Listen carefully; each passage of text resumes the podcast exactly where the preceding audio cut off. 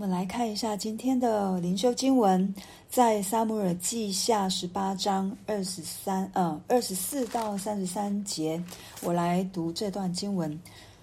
大卫正坐在城瓮里，扫，呃，守望的人上城门楼的顶上，举目观看，见有一个人独自跑来，守望的人就大声告诉王，王说：他若独自来，必是报口信的。那人跑得渐渐近了。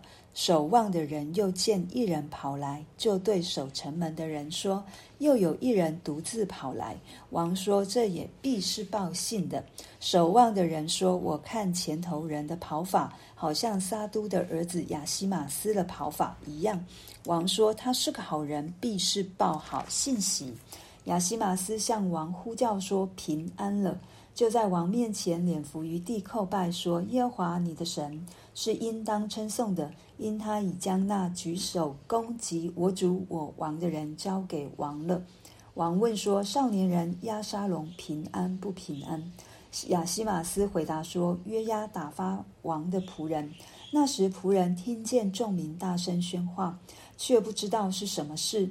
王说：‘你退去，站在旁边。’他就退去，站在旁边。古事人也来到，说：‘有信息报给我主我王。’耶和华今日向一切兴起攻击你的人给你报仇了。王问古事人说：“少年人押沙龙平安不平安？”古事人回答说：“愿我主我王的仇敌和一切兴起要杀害你的人都与那少年人一样。”王就心里伤痛，上城门楼去哀哭，一面走一面说：“我儿押沙龙啊，我儿，我儿押沙龙啊，我恨不得替你死。”押沙龙啊，我儿，我儿。我们今天看到的经文，我们看到非常紧凑，前前面非常紧凑，因为大卫还有守望守望的人都在等消息，等什么消息呢？我觉得可以分成两个不同，两边不同的人的态度，一个就是为大卫打仗的这一些的军兵或者是百姓们，然后另外一边就是大卫，那。对于这边为大卫出去征战的这一些这一群人，他们里面其实是对他们来说是一个好消息，但是对大卫来说可能不见得是好消息。可是我们从经文里面可以看见，大卫他期待是一个好消息。对，我们大家都在期待，我们听到的都是好消息。可是真的不一定每一个消息对我们来说，我们的人或者是我们的主观来说是好消息。对，像在这一次守望，就是大卫坐在城瓮里，城瓮就是哦，在城当中，他有内内内哦内外都有一个城门，所以他是坐在内城和外城当中的这个位置，就是。内外城门中间的这个位置，在等着消息，因为他本来要跟他的战士们一起出去打仗，可是战士们告诉他们说：“我们的生命如果在敌人手中是没有关系的，可是如果你你被敌人看到了，敌人一定会攻击你。”对，所以就要大卫在城里面留守，然后如果有真的有需要的时候，在大卫再让大卫出兵打仗。对，那在这里，大卫他就在等一个消息。对，到底到底亚沙龙平不平安？所以有两个人，我们昨天看到两个人，一个是古事人，一个是亚西玛斯。那亚西玛斯他跑得比较快，那在守望楼上面看到的，也说好像沙地哦，前最先跑来的是沙督的儿子亚希马斯的跑法。然后大卫说他是个好人，必是报好信息。当他看到亚希马斯的时候，他就亚希马斯就说：“平安了，平安了。”就在王面前脸伏于地叩拜。耶和华你的神是应当称颂的，因他已将那举手攻击我主我王的人交给王了。对亚希马斯和其他的人一样，他们是看着这个国被神保全了。但是王的一句问话：“少年人押沙龙平安不平安？”我们看到，对于大卫来说，这不只是国事，是家事。对他，重点在他的儿子平安不平安。押沙龙的原文的意思就是“我父是平安”。对，那在这里我们看到作者他就用平安的话，持续的会在进行当中。亚西马斯第一句就说平安了。大卫问说：“亚沙龙平安不平安？”我们接着来看第二个古事人，他也说：“有信息报给我主我王，耶和华今日向一切兴起攻击你的人，给你报仇了。”再一次，他的高度仍旧是这个国家，他仍旧是把这个主权交在神的手中。我们看到亚西马斯和古事人一开头就说：“耶和华你的神。”耶和华今日向一切兴起攻击你的人，给你报仇了。一样，大卫王的问话就是：少年人押沙龙平安不平安？我们也从两位来报信的人的口中去听到，其实他们两个都不敢直接跟大卫王说押沙龙死了，因为他们也知道大卫一定会伤心。第一个亚西马斯。其实他的话语的内容是说：“我不知道发生什么事，可是其实他知道，只是他不敢说。”第二个古事人他讲得很婉转，但是大卫听出来了，押沙龙在战场上面战死了，所以三十三节，王就心里伤痛，上城门楼去哀哭，一面走一面说：“我儿押沙龙。”我儿押沙龙，我儿押沙龙，我恨不得替你死，押沙龙啊，我儿，我儿。这简短的一节上面就提到了我儿五次，提到了押沙龙的名字三次。最重要的一句话就是我恨不得替你死。我想这是当大卫接受到自己的儿子反叛的过程。持续到要进入战斗的一个时光，再来就是他在城瓮里等待的时候，他的一切心里面所思所想的，他应该一幕一幕都出现在他的脑海当中。他如何与拔示巴犯？他如何在拔示巴的身上犯了罪？他如何在乌利亚的身上犯了罪？他如何接受了？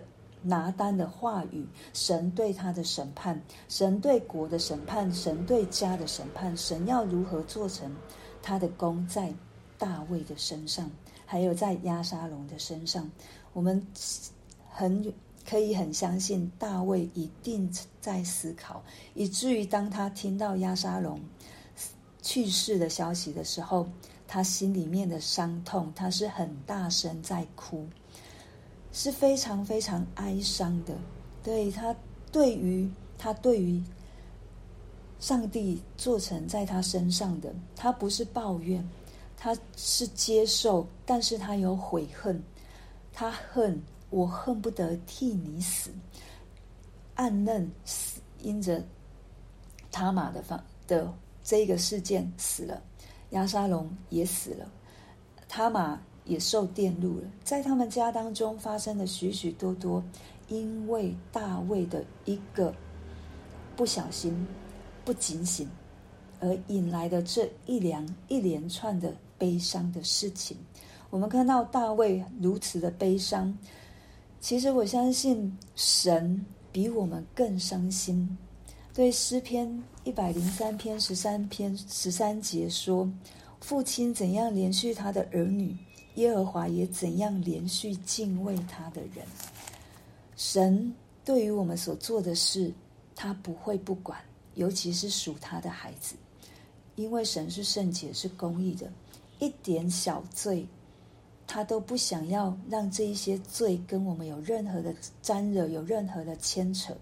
所以，我们看到大卫身上，我们会觉得神会不会下手太重？但是这是必要的。因为他是一个王，如果一个王没有把自己的家治理好，怎么去治理一个国？